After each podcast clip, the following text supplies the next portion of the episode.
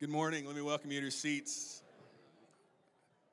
It has been a fun day, as has already been mentioned. So, to celebrate and to connect, it's wonderful to have our students with us uh, this morning. We value family worshiping together. Uh, the actual intent of that is not just a break for teachers or something like that, it's an intentional decision to worship together as families. So, we celebrate you being here today. We're working our way through the New Testament. This week, we will finish the book of Acts, Acts 27 28. And then on Wednesday, we pick up Romans 1, 2, and 3, which is where I'm going to start today.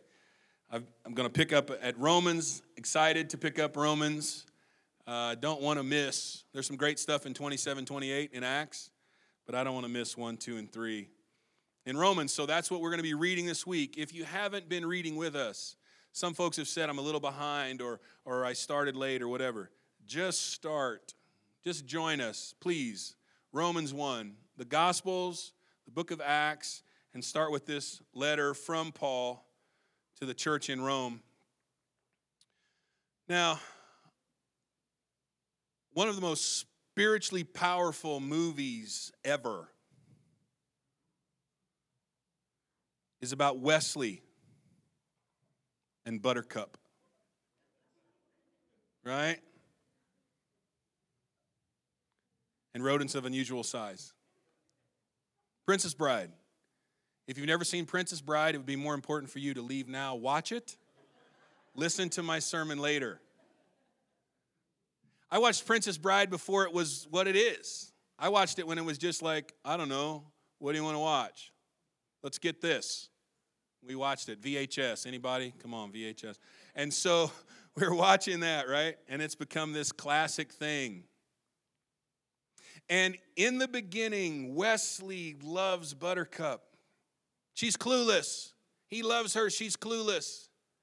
And then she realizes that every time he says, as you wish, he's really saying, Boy, fetch me that pot. He reaches up, and with a smoldering look of love, he says, As you wish. She gets really bummed out at him at one point, like kicks him down the hill, right? She thinks he's the, I can't do a spoiler alert, but I'm gonna say, he kicks him down a hill. And as he's rolling down the hill, you hear him say, As you wish. She didn't know it was him till he said that. That's the title today. As you wish. As you wish. That's the posture of our Lord toward us. As you wish. I want it to be challenging for you today. I want it to be startling for you today. And I want it to be encouraging for you today. As you wish. This book of Romans, it's first in the order because it's the longest. It's not real rocket science, that's just how they set it up. So it's the first one. Now, it's a systematic view of the gospel. But a lot of times we think it's the righteous, particularly if we're Christianized, we think it's the righteousness that comes to us, righteousness through faith, which we're going to talk about. But it's actually just as much so, not just the righteousness that we receive. And righteousness doesn't necessarily mean good, it means innocent. And that was that first verse that Arnick read this morning, Romans 8 33, that's my favorite verse in the Bible. Talks about being justified because God says I am. I'm justified because he says I am. Who will bring a charge against those whom God has chosen? It is God who justifies. So, who can bring a charge against me when God says I'm innocent? There's two answers to that. You can't, and I can't. Nobody gets to bring the charge. But my question would be this Who brings the charge against you most often? We do. We often do. So no one gets to bring that charge when he says, I'm made righteous, justified. But this book is also about the righteousness of God God's righteousness to do justice, God's righteousness to do right. And it's a very, very interesting read when you kick into these first three chapters. Many times we hear the Roman road, again, Christian thing. 365, how convenient. What a great memory aid. 365 days in the year, of course. 365. So 323, 623, 58. All have sinned and come short of the glory of God, right? Now, You read through that. That's awesome. That's often where we start. But that was in chapter what? Three. It was in chapter three. There's a chapter one and two. And this book is about the justice of God, the righteousness of God, to say and do what he says. God said to Abraham, not just believe on me, Abraham believed, you're going to have a son, Abraham believed, and it was counted to him for righteousness. But God made Abraham a promise. Anybody know the promise that God made Abraham? Think about it. God made him a promise. You might say he promised him a son. Okay, there's a bigger promise that through that son, through that son, every family on earth would be blessed. Now, the Jewish people, even first century Jews, James, those folks, post Jesus resurrection, even those Jews got it wrong. They say themselves they got it wrong. We had a symposium, we had a conference in Acts 15. We read it just a few weeks ago to get everybody together and say, What's this Gentile thing? These people are supposed to be circumcised just like we were, right? This is supposed to be on them. And they all get together. And some say it's not even for Gentiles. What's the deal? This is a promise to Abraham. Yes, it is a promise to Abraham, but it's a promise about Abraham's seed. Abraham's seed. That through his son, every family on earth would be blessed. Not just every Jewish family, but that's how they read it until they started seeing what God was doing. And then they reread it and they're like, oh, it says every family. okay. Slightly overread that. I was talking to someone this week, and about a year ago, there was a conflict in a conversation that he and I had, and it spun him out. I mean, I knew it the second I said it. And I was trying to give him the righteousness of God and the gospel. I was loving the guy. The Christianity that he was living was killing him. Did you hear what I just said? The Christianity that he'd been living for 30, 40 years was killing him. And I'm like, brother, when you're living like that, this is the gospel. And it was so radical to him, it spun him out. Spun him out. I saw it happen right there, just like I rear ended this car. We were at Federal Coffee at a table, and I'm like, oh my goodness. And we talked about it immediately. We've talked about it for one entire year. This week we were talking about it again, and I said, buddy, that's not what I said. He said, well, you said this. I'm like, no, no, no, that's not at all what I said. His statement to me was this Are you telling me I lost a year of my life because I misunderstood what you said? Yeah, probably. Maybe. Maybe. When we misunderstand what's being said, right? When we gloss over it, not wanting you to gloss over these readings, not wanting you to just zip through, would love, would challenge you, encourage you, read them slow. Read them slow. Read them in translations that you can understand. Read them in something that's, read them in several. Come to me, I'll help you. I'll give you a Bible today. I will give you a Bible today that is in American speak. I will give it to you. It's in the idioms of Americana. I'll give you that Bible today. I have dozens of them in my office. We want to hear what he's saying. The purpose of this book, you have to understand a little bit of the history. There was a church in Rome, and then Claudius, the emperor, said, All Jews get out of Rome. All Jews. He kicked all the Jews out of Rome. And they went different places. In fact, if I have this correct, I think it's Corinth. Aquila and Priscilla went to Corinth. Paul went to Corinth. They were kicked out of Rome. They met in Corinth. They connected. They went to Ephesus. We read about this last couple weeks. They went to Ephesus. And in Ephesus, what did Aquila and Priscilla do? They talked to Apollos, right? And then Paul went on to Jerusalem. So there's this whole pathway, this whole track that we can follow. And then after five years, whatever happened, all the Jews were invited back in. Now, in those five years in Rome, the Gentile church stayed. They weren't Jews. They didn't get kicked out. So they stayed. The, Rome, uh, the, uh, the uh, Jewish people were asked to leave, forced to leave. In five years, they came back. And what did those Jewish believers find? they found a church that was doing a lot of things differently than when they left.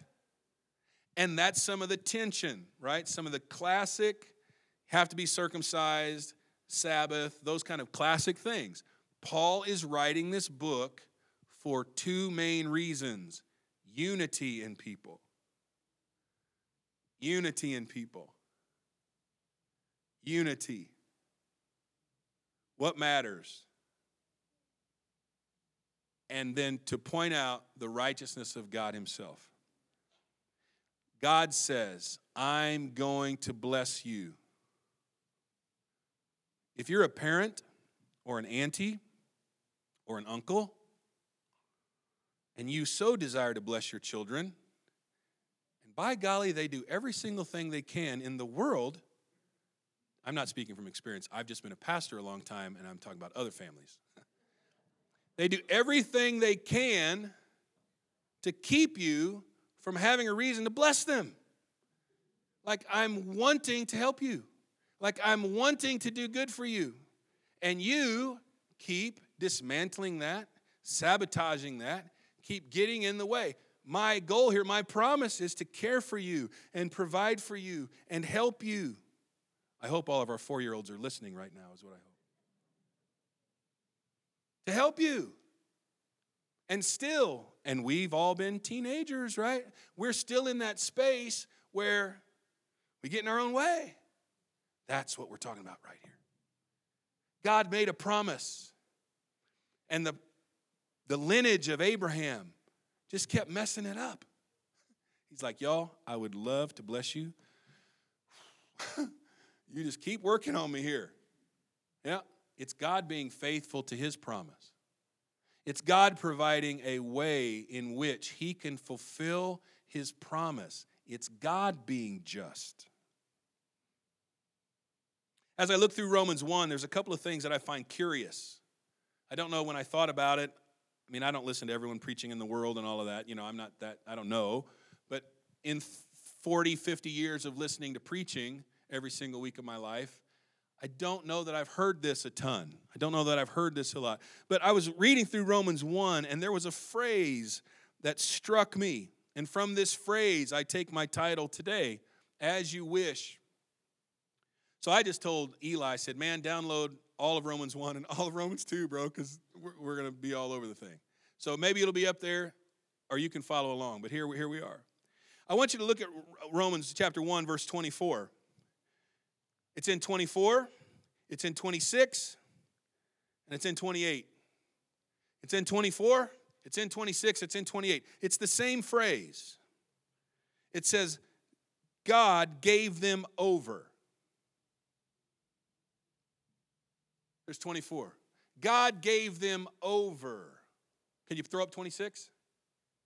In 26, it says, because of this, God gave them over and 28. They didn't think it'd be worthwhile to retain the knowledge of God, therefore, He gave them over as you wish. There's something in here as Paul is setting up this story to where God wants to bless us. God wants us to have salvation and freedom and redemption. That was his original plan. That's his promise to Moses to Abraham this life abundant. But he has to start off the book saying, but people got in their way, their own way. And when you look at this and you see the storyline of the scripture, it repeats over and over. In verse 24, I'll read it to you. God gave them over in sinful desires of their heart to sexual impurity for the degrading of their bodies with one another. God said, if that's what you want, then here you go. God gave them over to what they wanted. They were pushing for something, and He said, if you'll allow me, as you wish. Sobering. In verse 26, because of this, God gave them over to shameful lusts talks about relationships, sexual relationships. It's very interesting to me that these manifest. Paul talks about these manifesting in types of sexual relationships. But he says, because that's what you wanted, I'm going to give you over to this. Here you go. And it wasn't, I want a vanilla ice cream, and God keeps pumping cupcakes at me. I said I wanted a vanilla ice cream. I don't want any cupcakes. No, no. He said, if vanilla ice cream is what you want, vanilla ice cream is what you may have. And then, third, since they did not, verse 28, since they didn't retain the knowledge of God, he gave them over to a depraved mind to do what ought not to be done. Don't want you to read over that. I don't want you to start at Romans 3. you got to read 1 and 2. It's part of the story. But it's the justice of God. And let me just toss this in right now, as you wish. But you know what? You're here because that is not what you wish. You're here because that's not what you wish. But there is a struggle, there is a tension. I was telling the story at Discovery. It probably happened a year ago. A woman that was baptized right here where I stand. I baptized her right here. She was in one of our classes at Next Step, and she happened to be sitting right in the edge corner seat. It kind of looped around. She was right there. And it was a Monday evening. And during that time, I taught till Wednesday, and then I wasn't around the rest of the week. And so I showed up on Monday, and she was sitting over there. She'd had a relapse after that Wednesday, somewhere in that weekend, and they got together and they talked, and they, they, they that's their that's their culture, and they chat. You know, can you stay? Go. What what are we doing here? What's going on? What's the condition of her heart and repentance and all that, right? And so I knew what had happened, and she was allowed to stay there. Everybody else in the whole place knew. It wasn't a confidential moment. So I looked over. I said, "Hey, how's it going?" She said, "I had a pretty pretty rough weekend." I said, "I heard." And then I said this at the beginning of the class I said, Did you want to use this weekend? She said, No. I said, Let me ask you that again. Did you want to use this weekend? And she said, Yes. And to the class, I said, And that is exactly the truth. Because that is a word we call ambivalence. It's the tension between two things. I want this and I want this. And that is where Romans opens. This isn't, Bo, remember this week we were talking about Exodus, Jeremy and Bo and uh, and Tyler and I were doing a Bible study on Wednesday mornings, and we were working through Exodus, and these guys are both like, "Man, that's." I think you said these aren't little fairy tale stories; these have application. Like this is really for us. Yeah, yeah, yeah. These are these are stories that come out of humanity. This isn't some ancient narrative about Rome and we all wear little head, you know, wreaths on our head. No, no, no, no, no. This stuff is human nature. And it is God's desire to fulfill his promise when we get in the way. It is his desire to do good. It is God's will that none perish. God loved the world. He gave, right? None perish. And we get in the way. And that's what we have to be aware of. So as I was reading through here and I thought, wow, he gave them over. Gave them over. Is this just something that we see in Romans? No, no. You will see it through the whole Bible. You will see it through the whole Bible. You might see it first in Egypt. One of the most popularized stories would be Moses and Pharaoh, right? Prince of Egypt and all those kinds of stories. In those cartoon narratives and veggie tales and all that business, in those things, they don't tell you that the scripture says Pharaoh hardened his heart for the first five plagues. And the scripture says God hardened his heart for the last five. Isn't it unfair, speaking of fair and unfair a little bit ago, isn't it unfair that God would harden your heart and then punish you for it? I say yes. that's what I'd say. It's unfair that God would harden your heart and then punish you for it. But that's not how the story is. In the first five plagues, and there were 10 of them, in the first five plagues, it was Pharaoh who hardened his heart. And then God said, and I am taking some editorial license here. God then said, As you wish. As you wish. If that's the life that you want, I'm begging you, I'm work. Hello, am I in here by myself? Anybody experience the grace of God when you're just dumb? You're just dumb. You're just being you're sometimes it's ignorant and sometimes it's stupid. And you are just in your own way. And it is the mercies of God new every morning that reach out and grab us. In Romans 2, it says, Don't you know that it is the kindness of God? It is the kindness of God that is to draw you to repentance. It is that thing where you're like, You are what I want, and that's what I want. I said it yesterday. I say it every time I can. We're not trying to quit sinning, we're trying to love Jesus. I'm not trying to be cool and hip and jiggy and fly and fat and whatever else. I'm not trying to be all that. What I'm trying to do is help you know what's right. I want you to win. I want you to find the things that you're actually wanting to find. That's why you're here. I know you're here because as you wish, what you want is depth in God. I know that. I believe it. And I also know ambivalence. And I also know that there's an enemy of our soul. And I also know we get tripped up. I know that as well, and so did Paul. You can look in the book of Judges. The book of Judges is a clinic on this. They cried out to the Lord, and He gave them a judge to save them. And then they were saved and they were living good. And then they started looking away, which is what sin is it's idolatry. I'm looking to something else. They started looking away. And then the Lord says, Okay, if that's who you'd like to serve, as you wish. And when they began to serve those other gods, whatever they were, as it always is, pretty dandy up front, yeah, pretty good in the first day or two, week, month, and then it starts coming home. And they're oppressed and they're in bondage, and many times they're in exile. And what do they do? They cry out to God. And what is that? That is repenting, turning from one God to the God. And then he says, okay, if you're turning to me, help you out. That happens over, how many judges are there? right? Gideon, Sam, even Samson.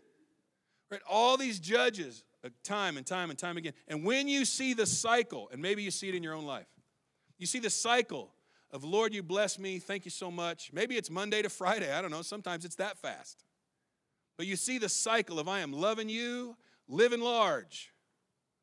Then I start glancing over somewhere else, and I'm looking to have those needs of acceptance and belonging and community. I'm looking to have those needs met somewhere else. When I do that, he'll go, Hey, come here, come on, come on, come on, come on, come on. But when it is in our heart to go after that. I'm telling you the truth. He will at one point say, as you wish. And you will get banged up and beat up, and hurt. And we all hope you make it back from your relapse. We hope you make it back from your recurrence, but it's not a given. And He will let you do that thing. And then He will be like the father of the prodigal. He will stand at the gate and he will be looking at you before you turn your eyes to look back at him, but he will let you walk. And that should rattle your cage of hair. but here's the deal we want him. That's why we're here, right? Who got dragged in? I mean, come on, you know, lassoed and like, and you know, come on, you're here. You can leave. You're here. I know that. That's the part that I'm reaching toward. Both of those things are in there. Paul said it in Romans 7. It's just a couple chapters away. We'll read it next week. Paul said, The thing that I don't want to do, I do. That's not good. and the thing I want to do, I can't do. That's not good either. I want to love Jesus. You don't have to clean yourself up. You just need to love him. Didn't he say, If you love me, you'll keep my commandments? If you love me, you'll keep my commandments. Now, you might think I'm twisting that around, but let's try this one. He said, All the law and prophets hang on two commands, and what are they? Love God, love your neighbor. So if I love God and love you, I don't have to worry about sinning or offending God because I love you and I love God, and that will get the job done. Pretty sure when I love you, I won't murder you. Pretty sure. My goal is to love to love. To love. And here's the deal, my friend Don't play around with that ambivalence. Don't play around with that. Come in this space and love Him fully. Love Him recklessly. Love Him with an open heart, honest. You don't have to be me or Arnick or anybody else. You don't have to lift your hands or kneel, or you don't even have to sing. I don't whatever your thing is, you do need to connect in that meaningful way and let that thing in you that wants to come out come out. Because I'm telling you right now, if you suppress it, the other guy wins. I'm just telling you, that's just how it is. Those two things are at war. Paul said, I die every six months, fiscal year oh, audits, right? No, I die daily. What a chump he was. What a lightweight to have to die daily. I sure don't have to do that. Huh? Come on. We die daily to self, die daily to these other things. Let's look at what some of these are. That's what was intriguing me this time. Because look at verse 24. Doing a good job, Eli. Thank you, buddy. Look, verse 24. It says, it starts with this word Therefore, God. Don't let that be lost on you. It says, God gave them over in their sinful desires of their hearts to sexual impurity and degrading of their bodies with one another. Okay? That's what it says. That's what happened. But it starts with therefore, meaning something else was done first communicating something to God. And he's like, oh, oh, okay, well, well, therefore, I would give you over to this. So what would it be? Let's go to verse uh, 20, 21. Verse 21. For although they knew God, they neither glorified him as God nor gave thanks to him. There you go. You know God, but you don't glorify him. I don't glorify him. I don't give thanks to him.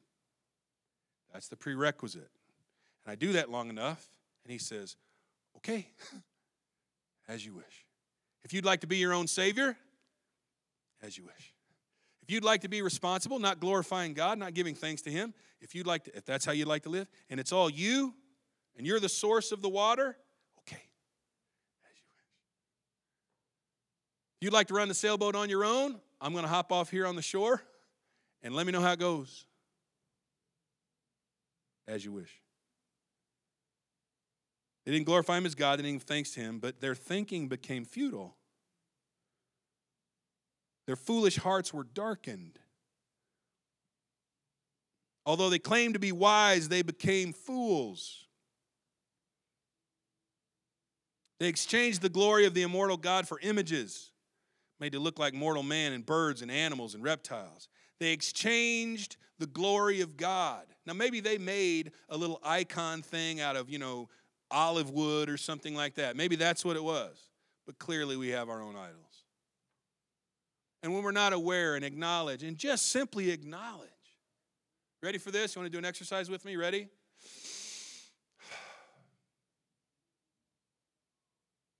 That can go anytime he says.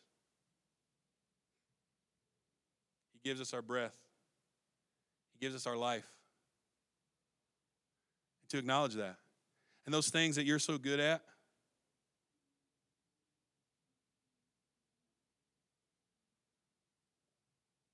I went to a really selective college, most of you know that. I got in there because some doctor had a fishing buddy that was on the nominating committee. And I hurt my back and went to that doctor, and that doctor called his buddy and then the senator called me. You know how much I had to do with that? I mean, uh, you know, I had to pass once I got there, but the doors opening. Sometimes we give ourselves a little bit too much credit. Welcome to being human, right? Welcome to being American human, right? Where we just give ourselves far too much, far too much credit. When you're reading through, it would do us good to look at 21, 22, and 23. Have I exchanged the glory of the immortal God for some other thing? What about 26? It says, 26, same thing. Throw that up there if you would. It says, because of this, same kind of deal. In, in, in 24, it was therefore God gave them over. But here it says, because of this. So what's the this? What is it? Right? Let's look back. Because of this, verse 25, they exchanged the truth of God for a lie. They worshiped and served created things rather than the Creator who's praised forever. I don't think you have to be a deep sociologist to recognize that lots of things in our culture worship the creature. And then the appropriate thing to do would be how much am I worshiping the creature? This creature, the things man made, all that. Like, how much is that happening? That's the right way to read this. We exchange the truth of God for a lie. In this Bible study that we were talking about with Genesis and, and Exodus and all these things, in Exodus, Moses goes to the mountain. He's at the, the Israelites are at the bottom of the mountain. They're looking up the mountain. There's a cloud on the mountain. They know Moses is there. It's a cloud. They can see it. 40 days pass, and they're like, We have been abandoned. Make us a God. Make us a God. And, and then Aaron's like, Well, I don't know. How about can I have your jewelry and stuff? And they make an Make us a God so we may worship that God as the one that brought us out of Egypt. Aren't these simple, simple people? Huh? Aren't these pitifully simple people? Huh?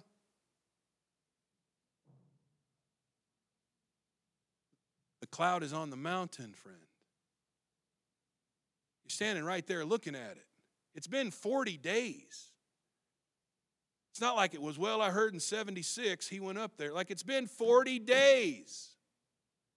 And all of a sudden, what do we do? Give me something else.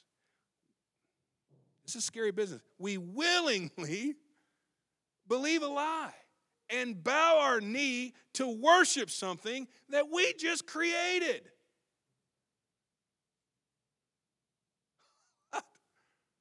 wow, that's what God is working with. He's trying to bless people and bring them into salvation and freedom, redemption, and life. And that's what He's working with. And that's how it starts. One last one. 28. Same deal, verse 28. Furthermore, right? So he's like, he's telling, here's the precedent. Furthermore, and just as they didn't think it worthwhile to retain the knowledge of God, we just don't keep God in our thoughts. The knowledge of God, the things that we come to know about Him. I don't think I know everything about God. And when you ask me a question about God and I say I don't know, I actually think that's an act of worship. No joke. You ask me a question about God and I'm like, man, I don't know.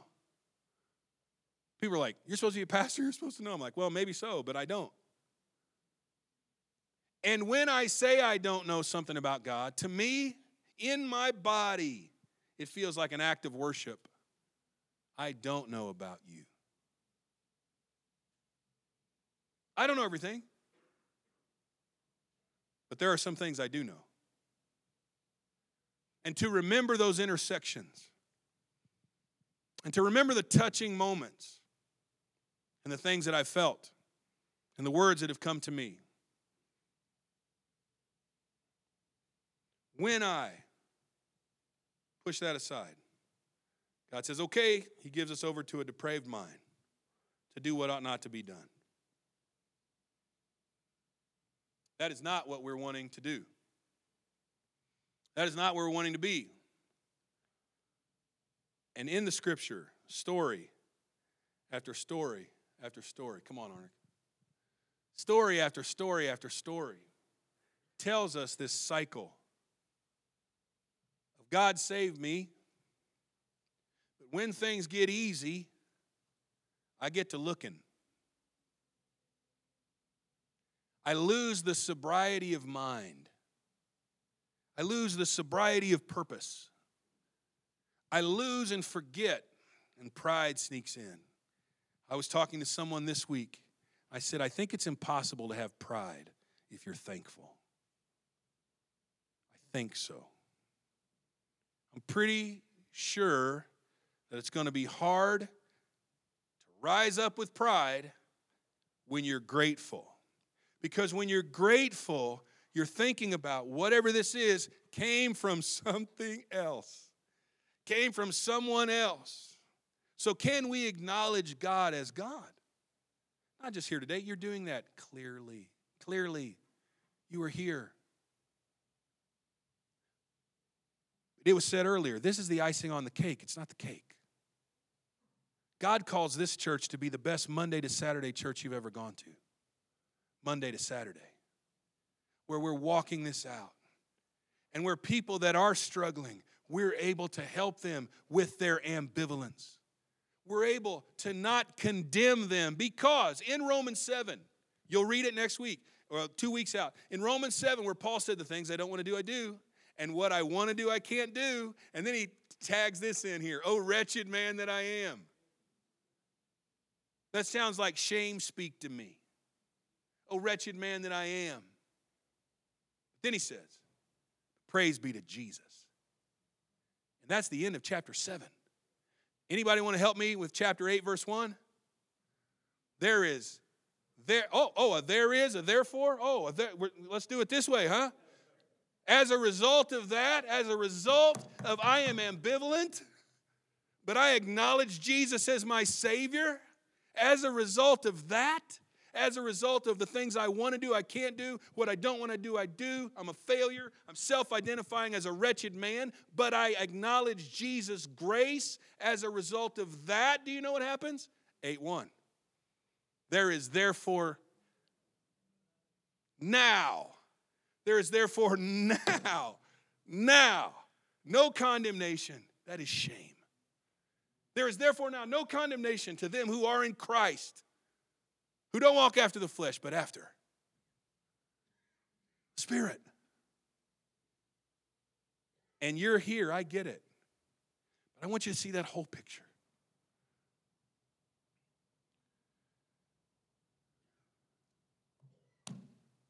There's a book bigger than this. it's called the Big Book. I don't know how big it actually is. Dana, there are three characteristics Cunning. What are the other two?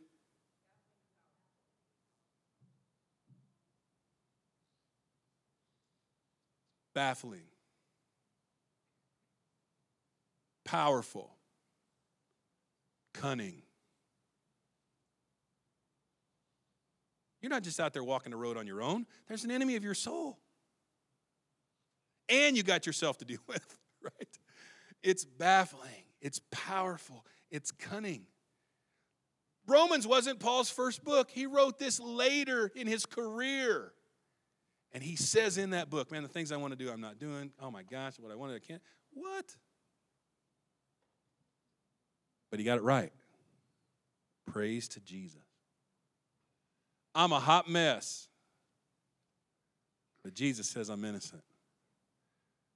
I struggle with myself and get in my own way but I take it back to Jesus.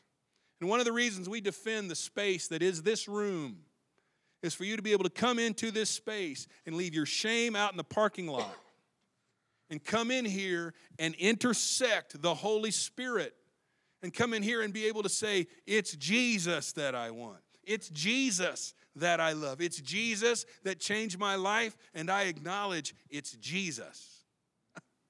And just as messed up as you were walking in here, but as a result of that, therefore, no condemnation.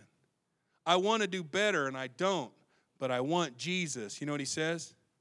As you wish. I want you, Lord. I get in my own way. I struggle. I fail. I embarrass myself. Shame is always chasing me down, but I love you. And in my broken mess of a life and failure, I'm coming back to you. And Jesus says, as you wish. I want relationship with you, Lord. I know I'm I I know me. I know. But I want you. This is the life I want. I want salvation. I want to be connected to you. I want freedom. I really actually want meaningful connection with other people. And if they know about me, oh my God, but I want it, he says, as you wish. It's here. That's one of those promises.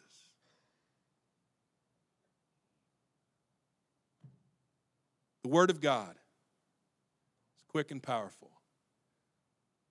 sharper than any two edged sword, dividing asunder soul and spirit, joint and marrow, and is a discerner of the thought and intent of the heart. The word of God today that's been preached to you knows your intent, not your actions, your intent. And he can take that ambivalence and meet you, and the love for him will grow. Why do we love him? Anybody want to help me with that? John said it. We love him because he first loved us. And when we realize how much he loves us in our messed up, jacked up spot, he loves us and we love him more. And the disparity grows. And yes, I mess up, but I turn to him. I'm asking you today to turn to him. I'm asking you right now, turn to him. Turn to him. I don't want you thinking about your mess ups. I don't want you thinking about your sin, failure, your addictions. I don't want you to think about any of it. I want you to think about turning to him. And when you turn to him, he will say, as you wish.